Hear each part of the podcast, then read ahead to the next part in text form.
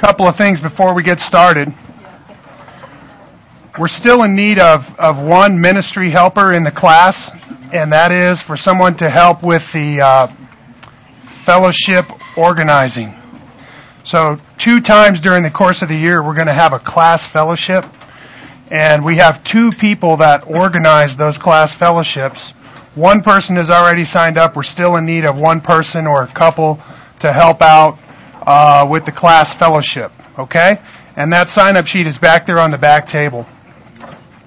Also, if you haven't signed up for the uh, class email, please sign your email on this sheet, and I'll I'll hook you up with uh, the email list, and then I'm I'm continually sending out um, extra material that's relevant to the class for this uh, email sign up. Okay, and I didn't put it back there. Would somebody put this back there for me?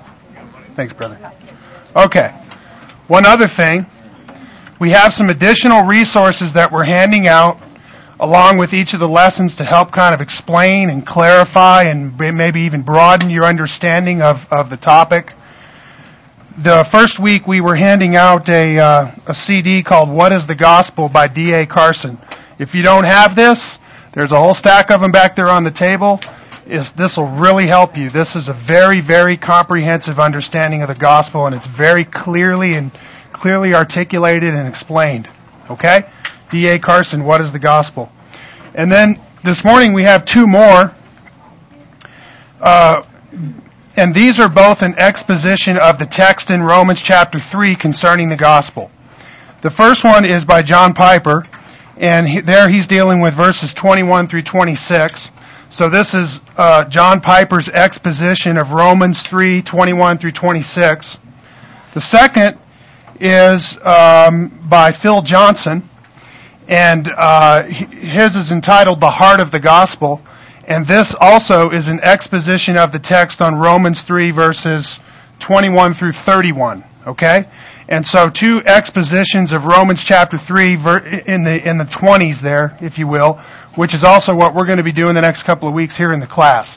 We're going to go right to the scripture. We're going to see how the Bible defines the gospel, what its nature, what its elements, what its characteristics are in the text of Scripture. And so these are there to help us and broaden and expand our grasp on that text in Romans chapter 3, okay?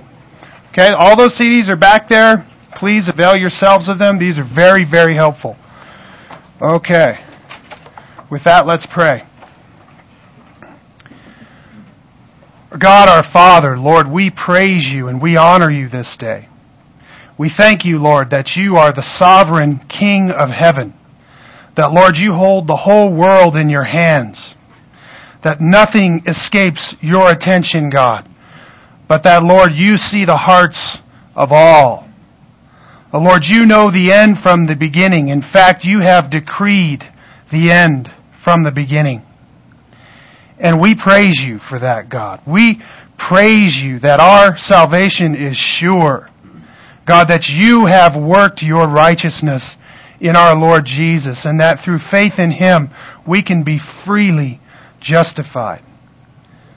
God, what a glorious truth. What glorious good news for us sinners. We pray, God, that as we look into your word, that you would open the eyes of our heart and cause us to see the gospel in all of its glory. Lord, that you would encourage us and strengthen us in our faith. Lord, that you would warn us of the great consequences of sin, and that, Lord, you would set your hope in our hearts as we long to see your kingdom come to reign upon the earth in all of its majesty, God. And so we pray, come quickly, Lord Jesus. Come quickly and put your enemies to flight, we pray. Lord, we long for that day when there will be no more mourning or dying or crying or pain. And so, Lord, we thank you for such precious promises.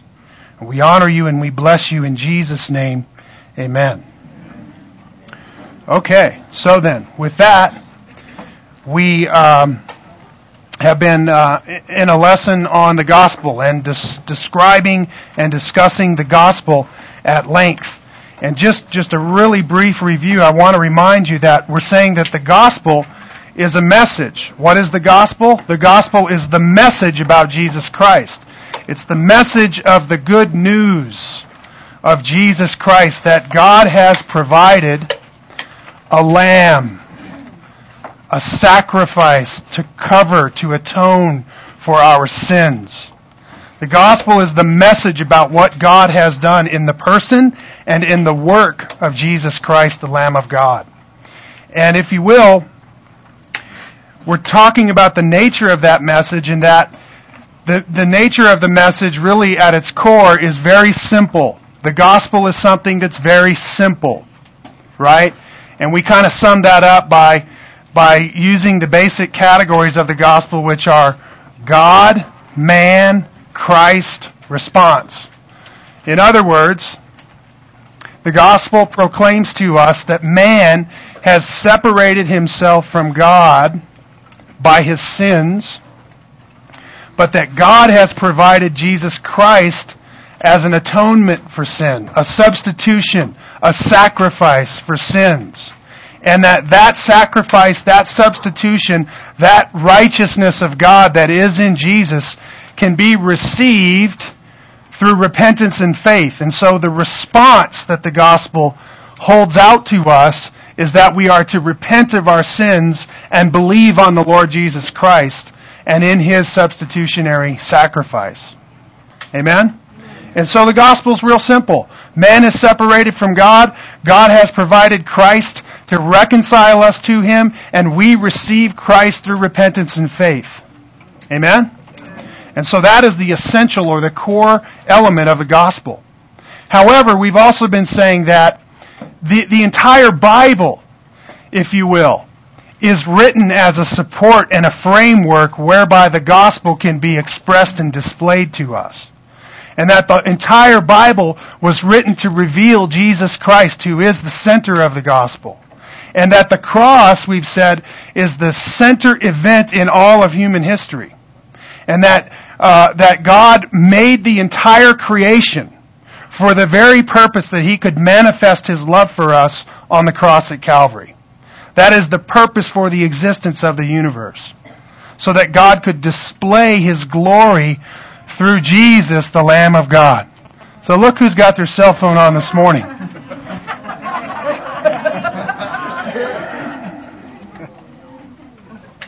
Forgive me.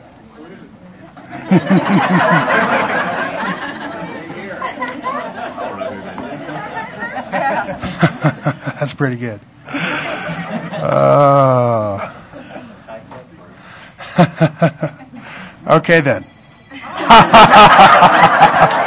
oh, and the razzing begins.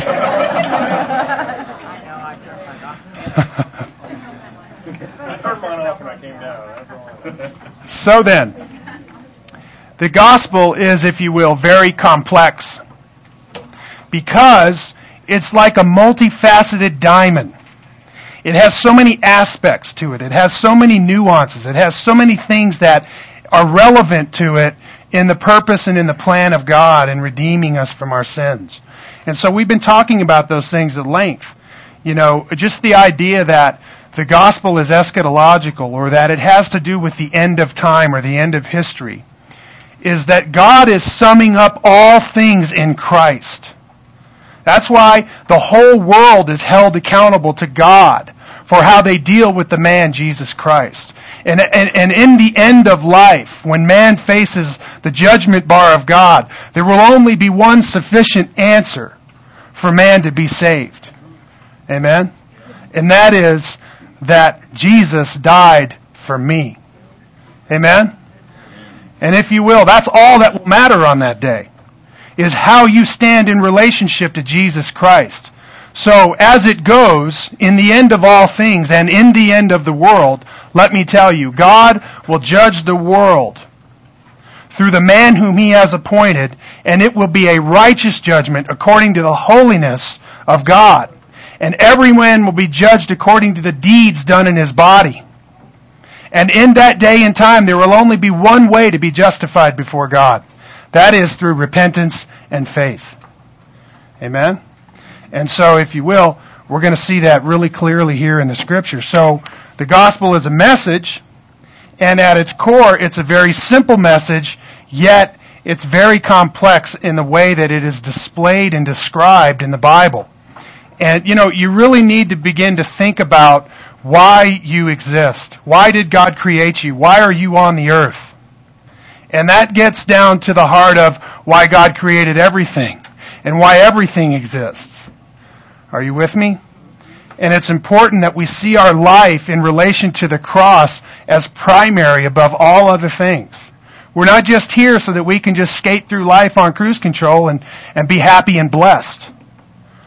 Are you with me?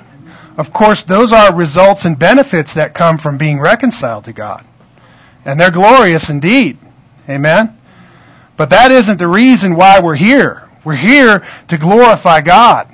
And we're either going to glorify Him in our reverent submission to His gospel, or we're going to glorify Him in damnation, where His justice is vindicated.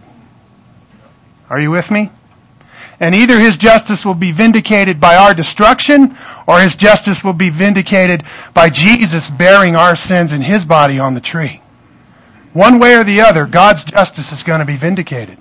Amen?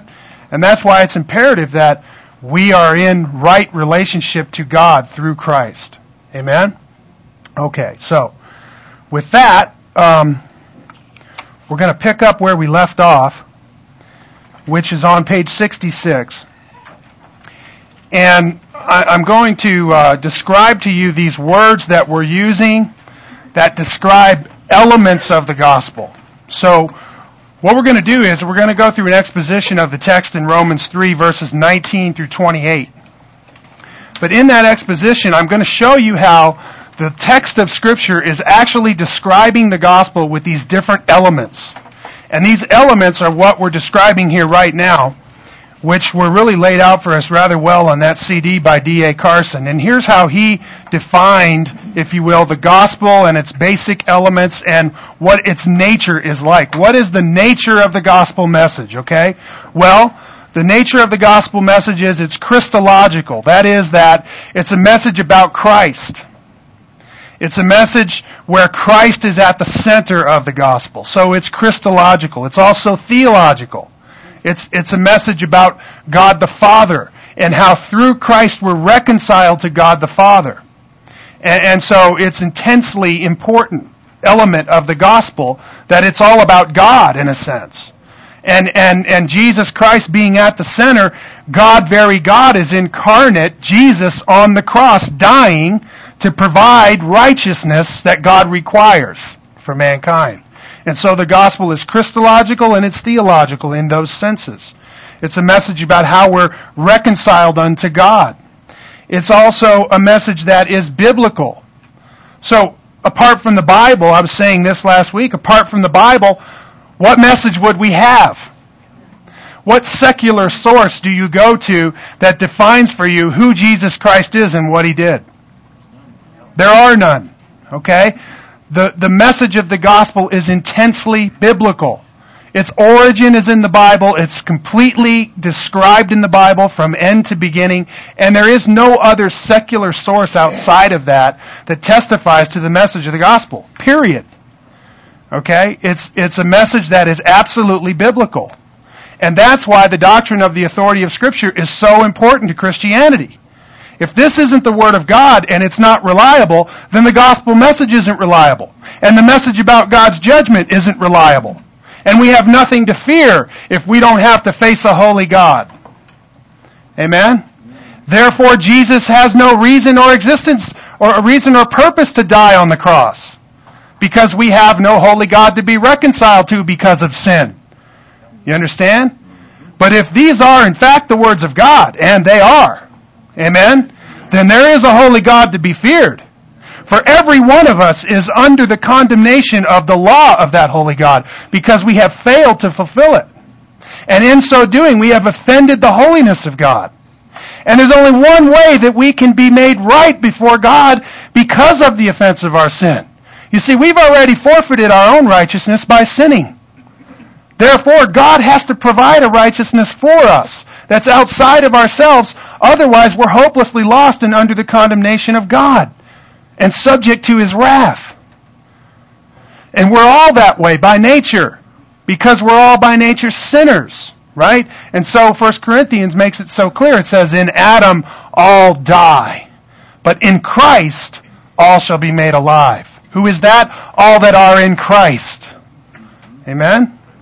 And so, if you will, this message is, is, is biblical. It's a biblical message. It exists entirely in the Bible. And that's why whenever we start discussing the gospel or evangelizing someone or seeking to grow in our understanding of what it all means, that all of that data has to come from the Bible. Because this is where God has revealed His purpose, His plan, even Himself in the holy words of Scripture. Amen? Which indeed is the Word of God, the special revelation that God has given to us about who He is and what He's doing in the world. Amen? The gospel is a biblical message. It's also an apostolic message. Well, what does that mean? Well, that means that the message was clarified and delivered to us through the apostles. These are the ones whom God Himself, Jesus incarnate in the flesh, discipled while He was here and he discipled them and taught them how to establish his church. Right?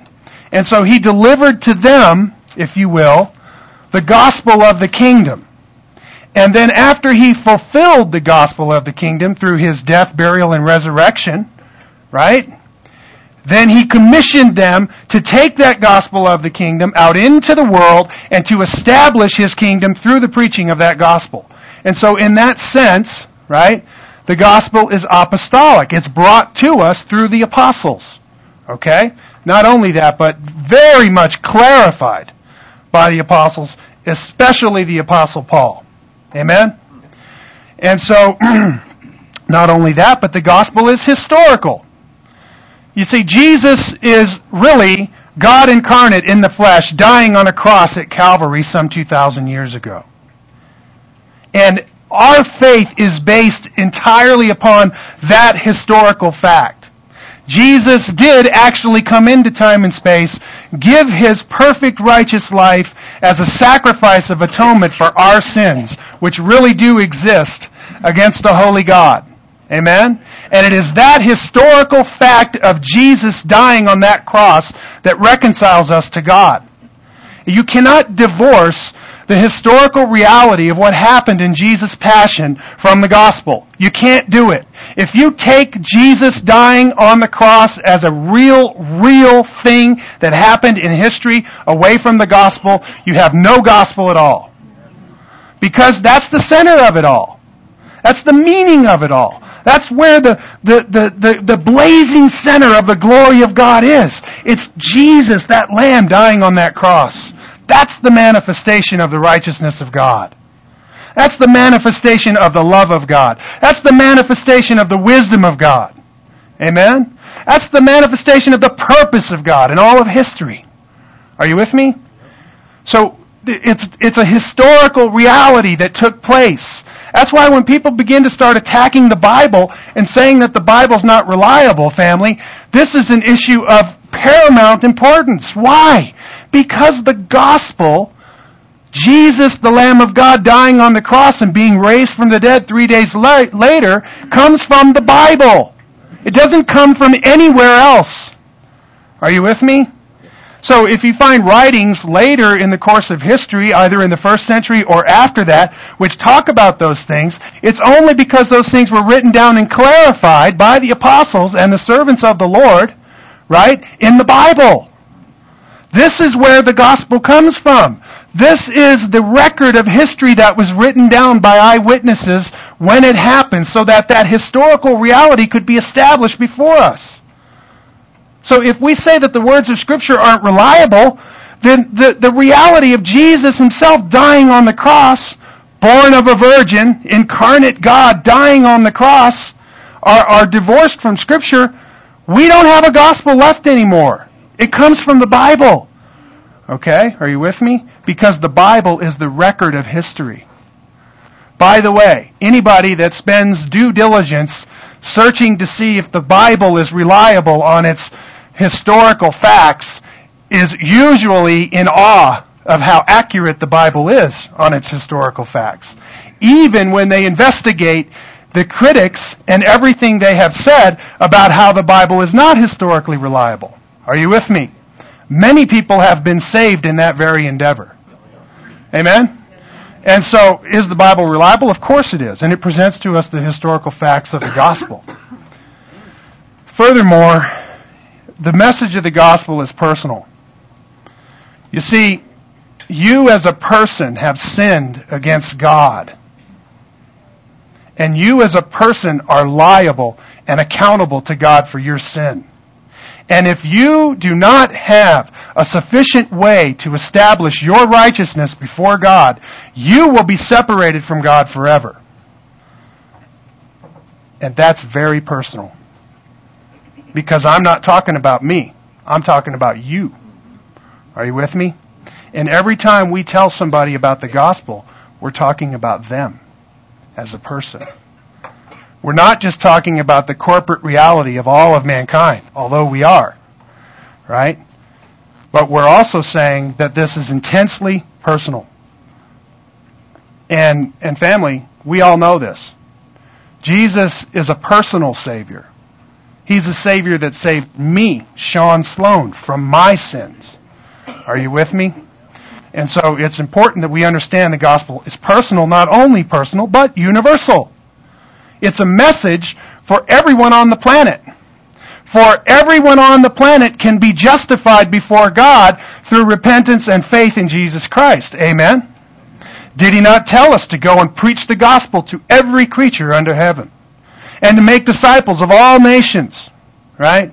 Taking the gospel out to all the world of humanity. It's a universal message. It's a message for everyone, and it's a personal message to everyone.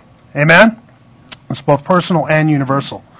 And then furthermore, it's eschatological. And of course, we've talked at some length about this. The, the gospel has everything to do with the end of the age. It has everything to do with the end of the world. It has everything to do with why everything exists. Okay? And that's what we mean by eschatological, right? The, the word eschaton, it's a Greek word which means last days okay, or last things. And so that's where we get the word eschatology. And so in the last, when it's all summed up, right, the gospel is of paramount importance. Okay? And that's what we mean by the gospel is eschatological. However, we will talk about that some more at some length. Remember we were saying that the gospel presents to us a king and a kingdom. And that that kingdom has come now and broken into time and space through the preaching of the gospel. But that, that kingdom has not yet reached its climax. So that the gospel message is also a promise of a coming kingdom. A kingdom wherein is righteousness, where sin is banished from that kingdom, and the only thing that exists there is God in His perfect holiness and people who've been redeemed by God in happy, joyful bliss forever and ever, world without end. The utopia that we all dream about is promised to us in the gospel. Amen? And so in that sense, it's, it, it holds out an eschatological promise to us. Okay. So then, just kind of quickly, the, the gospel uh, is is heralded through proclamation. What what do we mean? Well, we mean that we preach the gospel. We tell people the gospel. It's a message so what do you do? Well, you communicate it. Right? And isn't it interesting that Jesus in the Bible is called the Word of God? Right? In the beginning was the Word. Right? And the Word was with God in the beginning and the Word was God. The Word became flesh and dwelt among us. Right? Jesus is the Word of God. What does that mean? He's the communication of God. He's the communication of the message of God. Are you with me? And so, the very nature of who Jesus is, is that He is a message. He's a message to the world that He came into to tell us that we can be reconciled to God through Him.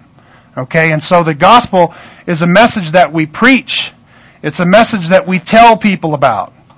It's like a herald running through the streets with a stack of newspapers saying, extra, extra, get the latest news. This is what's going on.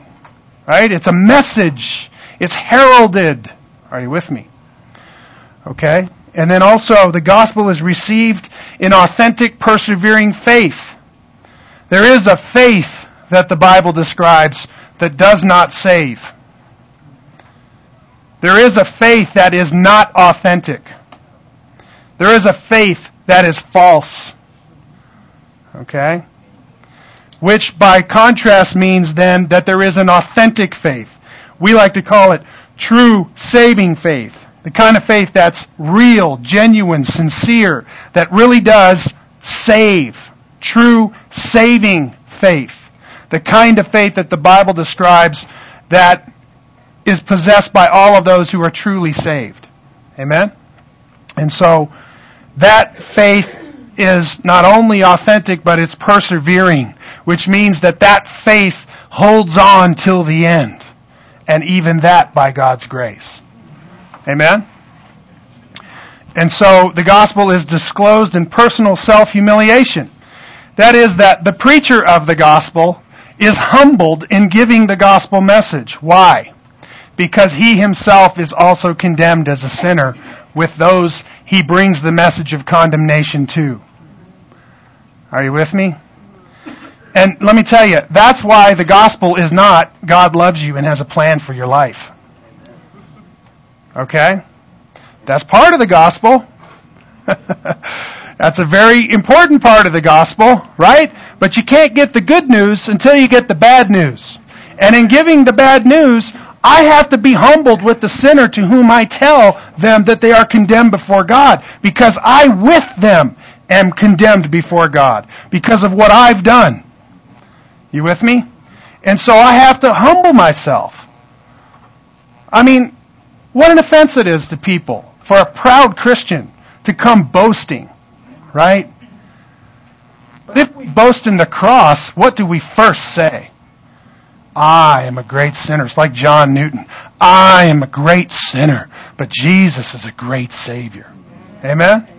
You with me? And so when we preach the gospel, listen, we have to humble ourselves. We have to, we are humbled by the gospel, whether we recognize it or not. Amen? Well, the gospel is the central confession of the whole church. I kind of kind of touched on this last week, but you know, I said what makes a church? What makes a true church? What makes the real church? Well, let me ask you this. What makes a Christian? What makes a Christian? And so I, I want to answer first and foremost. What makes a Christian is somebody who through repentance and faith has trusted in the Lord Jesus Christ. That's what makes a Christian. Right? And of course, they've done that because they've been regenerated by the Holy Spirit. So what also makes a Christian is they've been born again by the Holy Spirit. They are regenerate. Right? So then, that answers our question as to what makes a church. Because wherever two or three are gathered, there I am in their midst. Amen? Two or three what?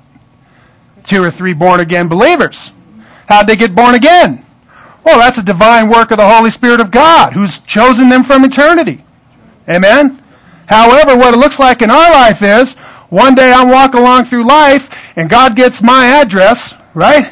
In a, in a big way through the revelation of the Holy Spirit, showing me my, my absolute offense of my sin and His great provision to meet that need that I have in Jesus Christ then through the gift that God gives me of faith, I believe upon the Lord Jesus Christ and I'm saved or converted.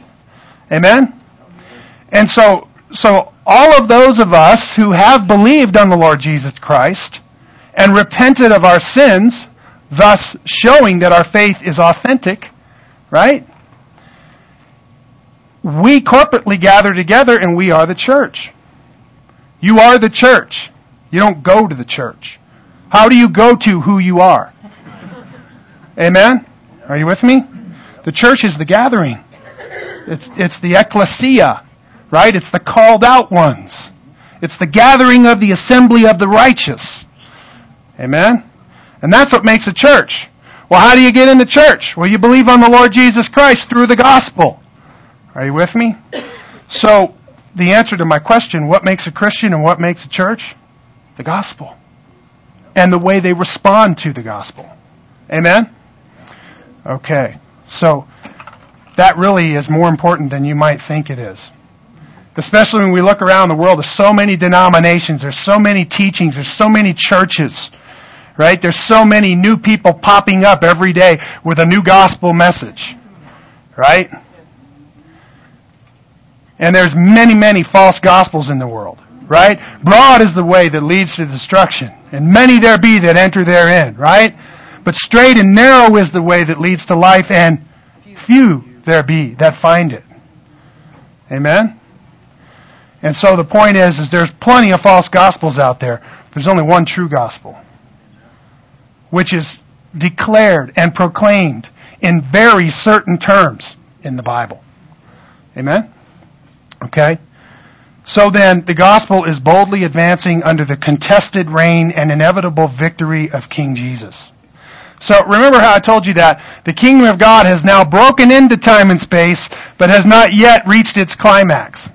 That's because right now God has a specific dispensation of time where He is calling His elect out of darkness through the gospel. Amen. And gathering them together for the day when they will be glorified in Him when He comes on that day. Amen. And right now is a time of unprecedented mercy where God has swung the doors of heaven wide open in the Lord Jesus Christ. And He has said, Come to me, all ye who are heavy laden and burdened, and I will give you rest. And God has invited everyone in the highways and byways to His feast. Amen.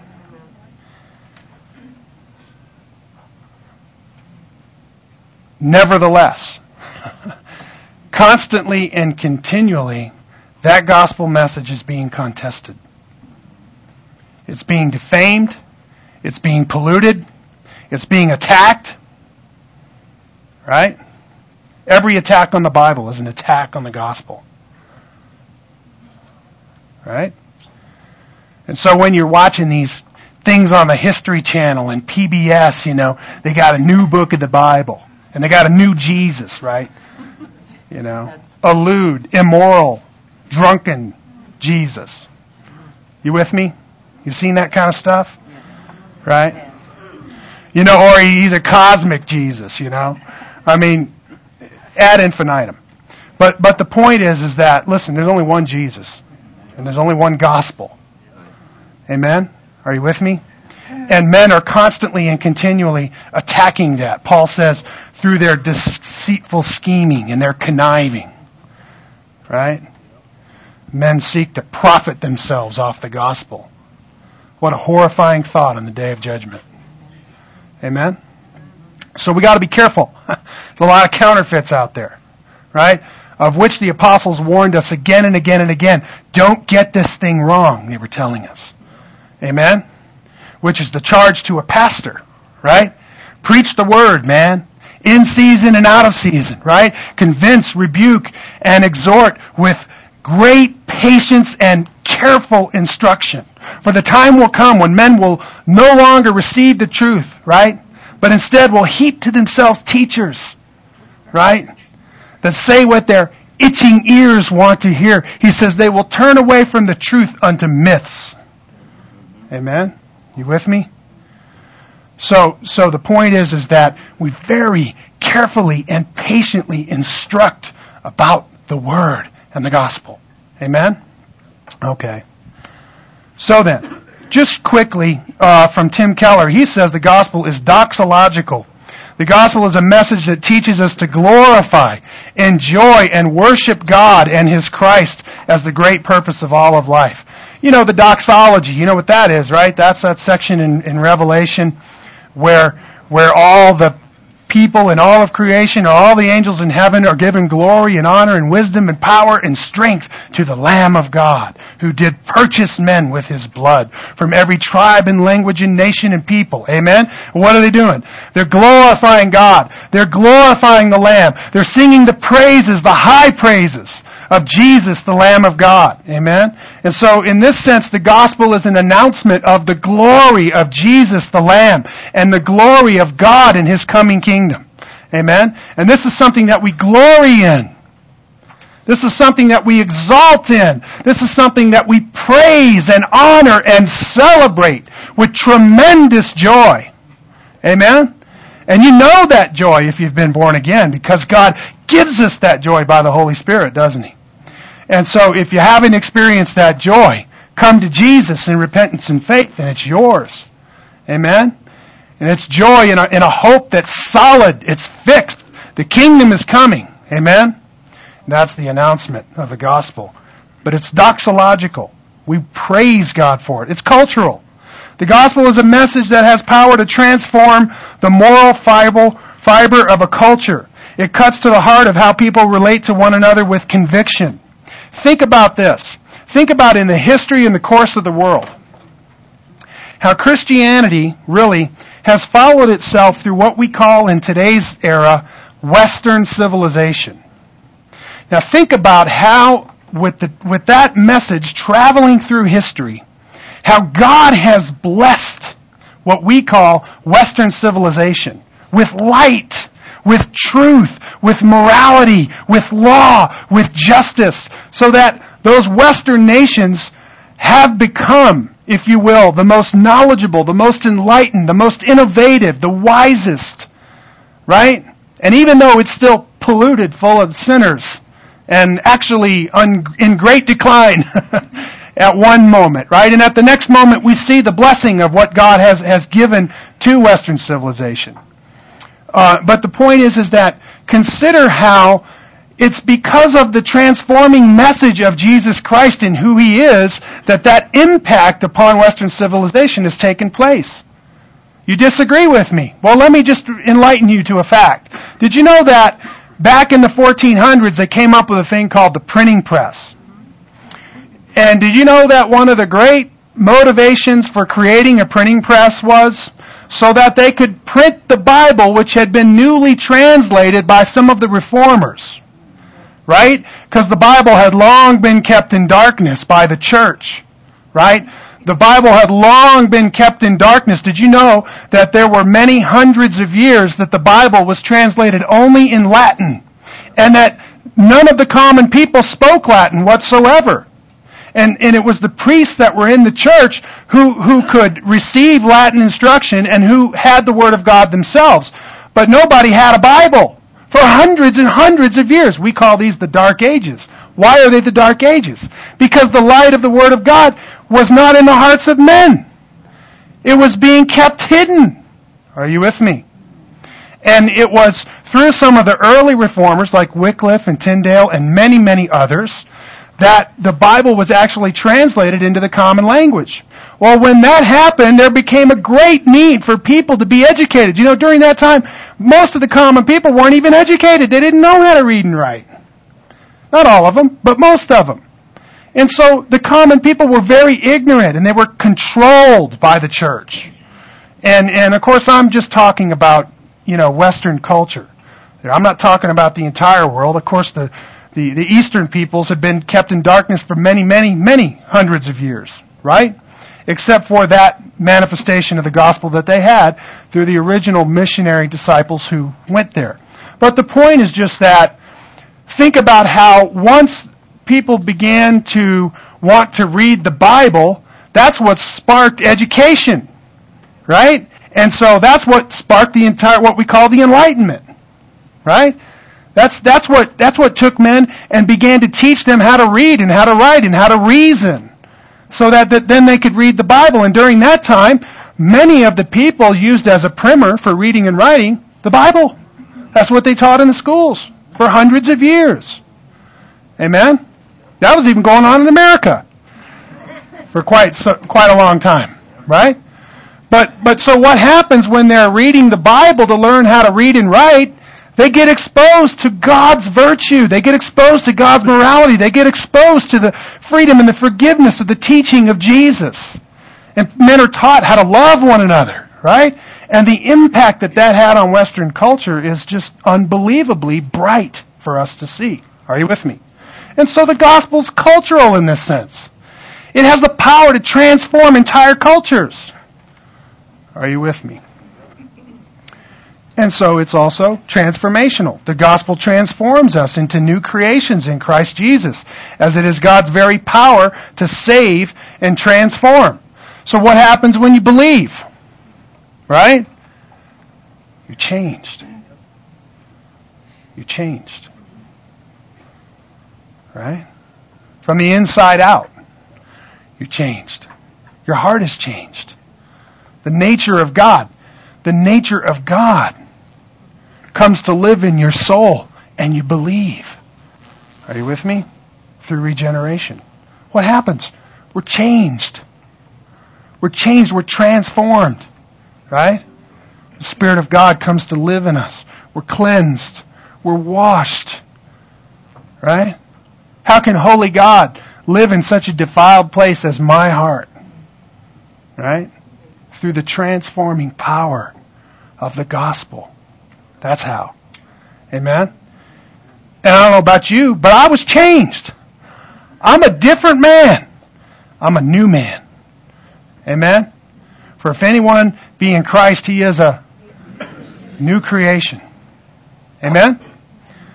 The gospel is transformational. And furthermore, it is wonderful. It is beyond wonder. Amen? I mean, we're here pondering just the fringes of it, right? And just the, the doorways are opening of, of revelation to what it all means and what it's all for. Amen?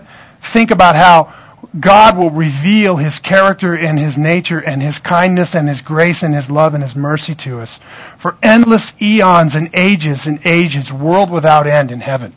It'll just be one staggering revelation of the glory of God after another going on forever and ever and ever and ever and ever. Why is that? Because God in His being is infinite and we're finite. It will take eternity for God to manifest all of the glory of His splendor to us throughout all the ages. The gospel is wonderful in what it holds out to us. Amen? And I want to tell you, it is also the central theme in heaven. Because Jesus is not only the lion of the tribe of Judah who has conquered and is able to open the book and read the scroll, but he's the Lamb of God who gave his life and purchased men from every tribe and language and nation and people. And that's why they're praising him in the doxology. Amen? The gospel, the lamb that was slain, is the central figure piece in heaven with God on his throne. Or should I say, as God on his throne. Are you with me? Not only that, the Bible says he is the light of heaven. He is heaven's light. He, it says there's no more sun. Right? No more sun. Why? Because the glory that shines from the being of Jesus is bright enough to light the whole place. Amen? He's the central figure in heaven. All of these things show us clearly that the gospel is complex and multifaceted message about God and His eternal purpose accomplished through Jesus Christ, which uh, encompasses the entire record of human history and the fulfillment of the ages. Okay? I'm telling you, everything exists for the gospel and for the Lamb. Amen? Well, something we don't want to ignore is the fact that Jesus himself is the gospel. What do we mean by that? What we mean by that is, is that the gospel holds out the person of Jesus. And when you believe upon the Lord Jesus Christ, you receive the Lord Jesus Christ. His person. You get Him. Are you with me? You might be familiar with the book that uh, John Piper wrote. It's called God is the gospel. What's his point in the book? his point is, is that it isn't just about the love of God or the wisdom of God or the wrath of God or whatever other uh, attribute of God that you want to say the gospel is. But that you get all of God when you get the gospel. In fact, He Himself is our exceeding great reward. Right? He is the treasure that we get in the gospel. Are you with me?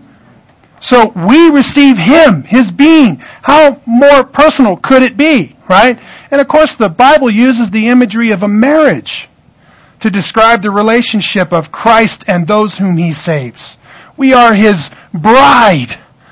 Could there be a, a, a more intimate expression that the Bible uses to talk about the union that we have with Christ? Are you with me? And so what we're saying is the gospel holds out Jesus. It's not just a message about what Jesus did, it's primarily about a message of Jesus himself and who he is. Are you with me? We can't divorce that aspect of it from the gospel. The gospel is holding out Jesus. And when you believe the gospel, you get Jesus. Amen? Which, I might add, he is the most infinitely valuable thing that exists. And everything else is rubble and rubbish in the sight of knowing Christ Jesus as my Lord, says Paul. Amen? Okay, so, in its most basic element, the gospel is a message about Christ. Jesus himself is the beginning and the end of the gospel. And Paul, in writing to Corinthians, tells us this. Listen to what Paul says here in 1 Corinthians 1, verses uh, 21 and following. He says, For, since in the wisdom of God, the world through its wisdom did not come to know God. Now what's he saying? The world through its own wisdom, the world through its own rationale, the world through its own reasoning does not come to know God. That's what it says right here, the black and white. He goes on. God was well pleased through the foolishness of the message preached to save those who believe. Now what's he saying? He's saying the message is foolishness. The message is foolishness to a world trying to reason its way to God. Are you with me? For indeed, Jews ask for signs Right? You remember how all them Pharisees and Sadducees follow, follow Jesus around? Work a work that we might believe. Right? And every time they try to get him, right, they had a way. Show us your work, right? Jesus on the cross, hanging there, dying, and they're mocking him. Take yourself down from the cross. Show us a sign. Right? Don't you know that every sacrifice that you've laid your hands on from the day you were born, you Jew, that I am the fulfillment of all those sacrifices right here on this cross being sacrificed for you, and you want me to come down? You with me? Jews demand a sign, right? He says. And Greeks, he says, search for wisdom, right? But we, listen, we don't show signs and we don't show wisdom. What do we show? Christ and Him crucified a Jewish carpenter dying on a cross, being crucified by the Roman government. A man dying is the solution to the world's problems. How the world mocks at that message and calls it foolishness. Amen? But how it is indeed the wisdom of God, the sign of God, right? and the purpose of God and the reason why everything exists. You see how God in His wisdom is higher in His thoughts than man can ever attain to in his own natural reasoning? See, God has to show you that the cross is valuable. And that's why regeneration precedes faith. Because until the Holy Spirit comes and illumines the soul, you don't understand who Christ is, you don't understand what sin is, and you don't understand how sufficient Jesus is to meet the demands of God's righteousness. But when the Holy Spirit comes and opens up and turns on the light, what happens? Right? It's like that person you're trying to witness to. You've been trying to tell them about Jesus for days and weeks and months and years. Right? And you just can't see, you come at that thing a hundred ways to Sunday, and you just can't seem to get them to see what you're talking about, right? They're just so confused. It's so foolish what you're telling them. And so you go and you get on your knees and you say, God, please open their eyes. Amen? Open the eyes of their heart, God, that they might see. What are you asking God to do? You're asking God to regenerate them, to open up the eyes of heart and give them the revelation of the gospel. You understand? It's a gift by His grace. Faith is a gift that God gives. And once He gives it, then you have it to employ. Are you with me? Okay. That's another story for another day. But he says, but we preach Christ and Him crucified, right? We preach Jesus dying on a cross. To Jews, it's a stumbling block, and to Gentiles, foolishness. But to those who are the called, both Jews and Greeks, Christ, the power of God and the wisdom of God.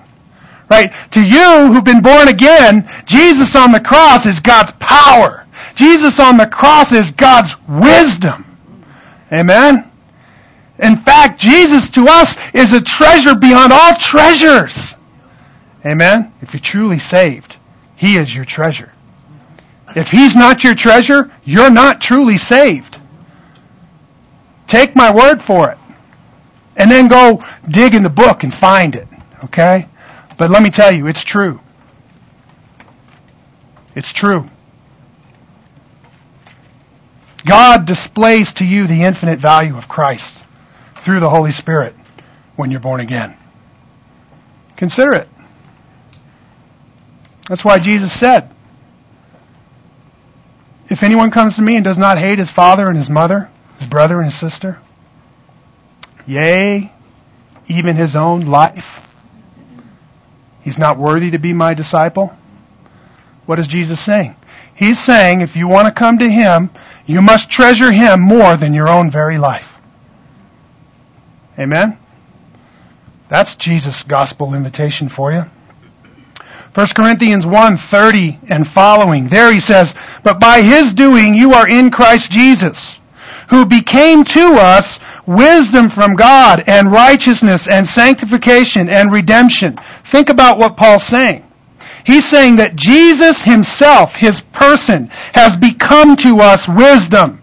Jesus is the wisdom of God and he is righteousness and sanctification and redemption. That just as it is written, let him who boasts boast in the Lord. And when I came to you, brethren, I did not come with superiority of speech or of wisdom, proclaiming to you the testimony of God. For I determined to know nothing among you except Jesus Christ and him crucified. What's Paul saying? He says, I'm not a fancy speaker. Right? He says, I came and told you about Jesus, the dying lamb on the cross. That's what I preached. We preach Christ and Him crucified, said Paul. Here Paul says, Jesus is the power of God, and He is the wisdom of God. What Paul is communicating is that we cannot experience the power or wisdom of God apart from the person of Jesus Christ, because He is the central theme of God's wisdom and power. We see the power and the uh, wisdom of God through the gospel as it explains to us God's amazing love expressed through Jesus and his passion on the cross. We preach Christ crucified, says Paul. So, you know, I want to ask you, Christian, when you're evangelizing people, what do you preach? What do you tell them? What's your, what's your new gospel message for them? Well, I'd like to suggest it's the old gospel message the old, old gospel message about what? An old rugged cross on the hill at Calvary where Jesus died.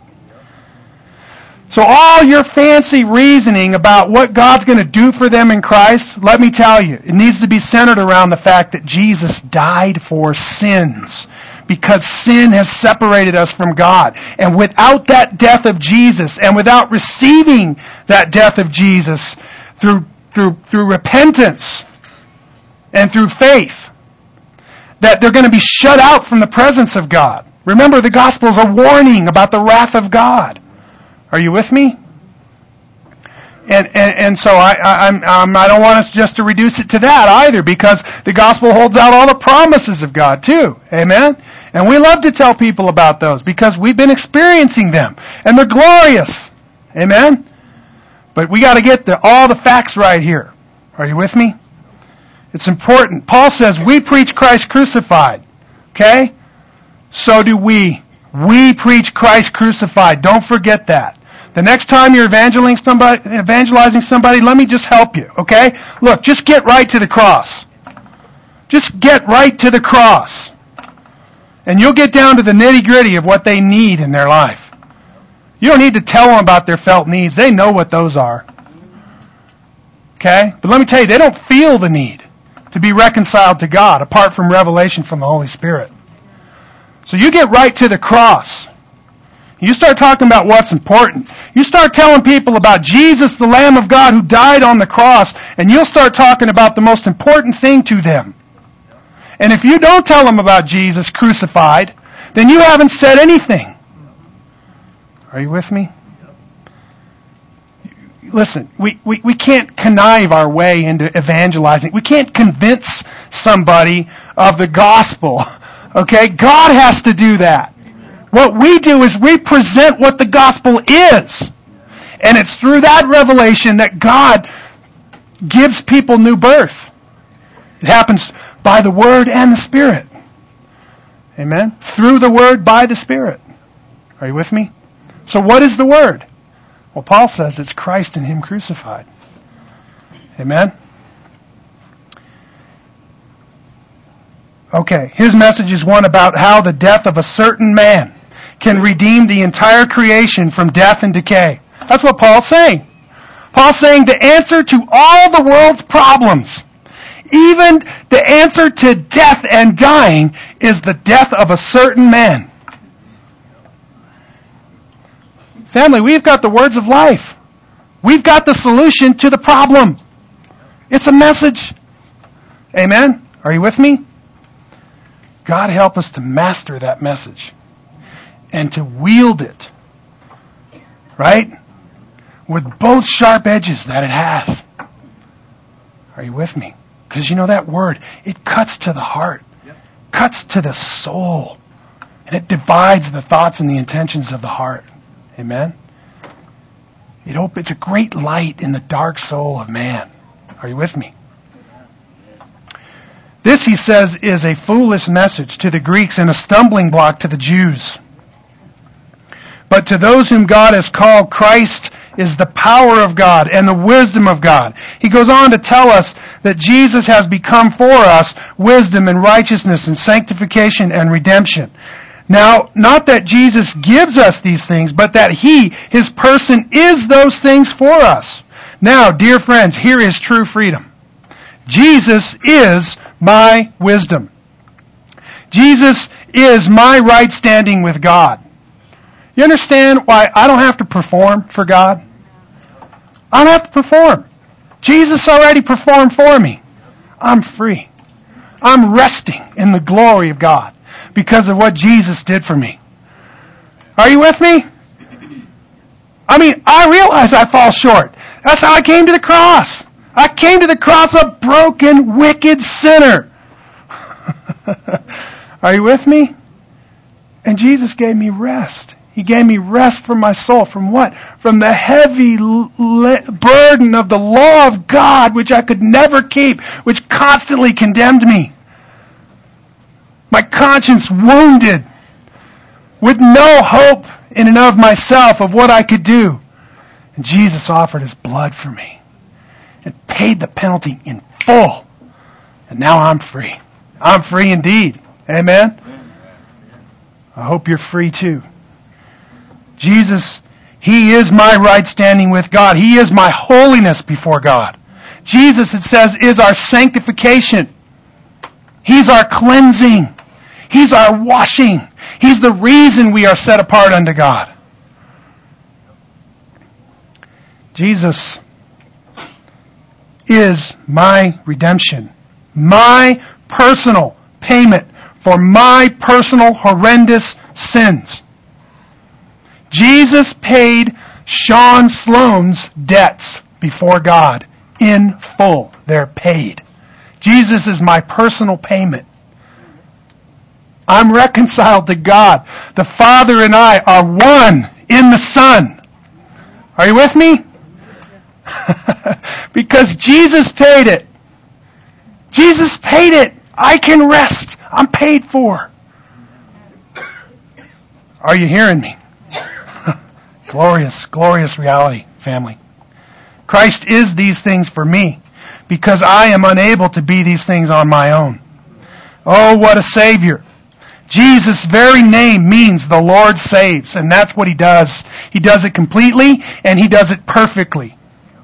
Amen? Jesus is the gospel. This reminds me of a word from the man of God, John Newton. He said, My memory is nearly gone, but I remember two things. That I am a great sinner, and that Christ is a great Savior. Amen? Let me tell you, you want to rest? You want to rest from all of your labor? Look, put your faith in Christ. Okay? Christ is God's reconciliation. God reconciling us to himself. He did it perfectly in Christ. And when you come to God through Christ, family, you're set apart unto God. You're washed, you're cleansed. It's like that son coming home. The father runs out there and grabs the kid and gives him a bear hug, right? Puts him down. Put a robe on this boy. Put a ring on his finger. Kill the fatted calf. My son's come home. Are you with me? I tell you, the love of God is amazing. All of that in spite of my sin. And His grace is amazing beyond wonder. Would you agree? Let's pray. God our Father, we honor you and we bless you. I pray, God, that we would begin to treasure this gospel like no other thing. That our Lord Jesus himself would be to us the gospel. That he would be to us your wisdom and your power, God, your righteousness and your sanctification. Lord, that he would be the treasure of our life. God, I pray that you would cause each one of us to search our heart and to ask this question, is Christ my treasure above all other things?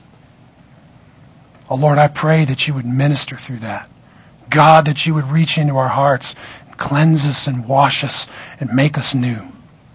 We thank you for your great love to us, which is in Christ Jesus our Lord, in, in whose name we pray. Amen.